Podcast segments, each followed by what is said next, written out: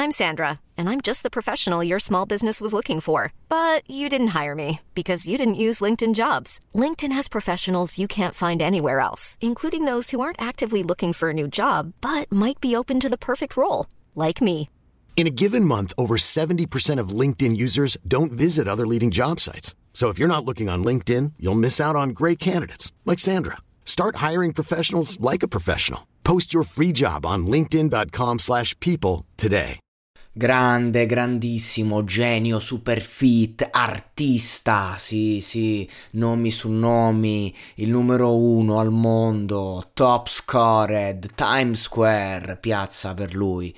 This is Sfere e basta, classicone. Ora, io mi domando, faccio questo podcast solo per sollevare questa stupida e inutile questione, ma eh, perché ancora diamo grandi eh, titoli, grande hype, eh, grande anche eh, stupore quando viene annunciato l'ennesimo grande fit di Sfera, che poi alla fine vai a sentire lo spoiler ed è sempre la stessa roba, cioè non è che dici stiamo parlando di chissà quale roba o quale innovazione, no, è, è chiaro, il, il, il modus operandi è sempre lo stesso, come mo che c'è stata l'ultima, eh, l'ultima collaborazione internazionale strofetta di merda dove dice che si fuma Mary J eh, per fare la rima in hey con qualche parola eh, mezza straniera per sembrare diciamo musicale. io per me eh, Sfere Basta a parte il featuring con... Ehm,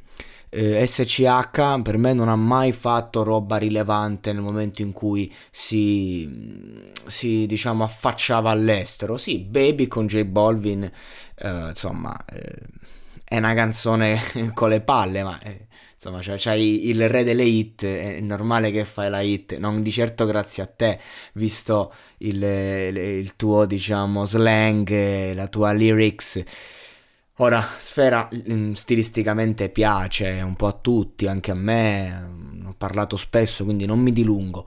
Eh, non è che dice tutto, tutta merda, però quello che voglio dire è che adesso ecco nuova collaborazione, ma anche sti cazzi, eh, non, non, c'è molto da sorprendersi. È normale che poi a quelli che stanno lì all'estero piace, non capiscono l'italiano, eh, gli puoi spiegare concettualmente cosa stai dicendo, ma cioè, la nostra lingua è molto più complessa e quindi di conseguenza tu la ascolti e dici ma che è sta roba? Poi anche lo stile, le metriche sono sempre le stesse, buttate lì poi insomma tra major ci si organizza, insomma questo per dire semplicemente hype zero per qualunque collaborazione all'estero per Sfera. E anche tutti questi discorsi in Italia non apprezziamo il discorso internazionale non apprezziamo perché non c'è mai una collaborazione con i controcazzi perché quando facevano eh, le, le, insomma quando certi artisti italiani vanno all'estero sono tanto apprezzati. E vi sto parlando di nomi come Antonella Ruggero quando fu a, a suo tempo Pavarotti per il mondo non vi dico che cazzo era Boccelli oggi, che, che altri nomi devo farvi? Basta, basti pensare che ci sono tanti artisti, cantautori, anche pop, un po' più famosi, che hanno fatto canzoni in inglese o in spagnolo, soprattutto in spagnolo, che poi sono diventate hit in tutto il mondo. Quindi il discorso internazionale non è che se lo sono inventati i trapper, hanno cercato in ogni modo di portare questo, questo mondo fuori e ovviamente se uno ha lo stile, cazzo, poi può, può suonare musicale, può piacere, però fatti concreti. cioè, co- cosa dici? Come lo dici?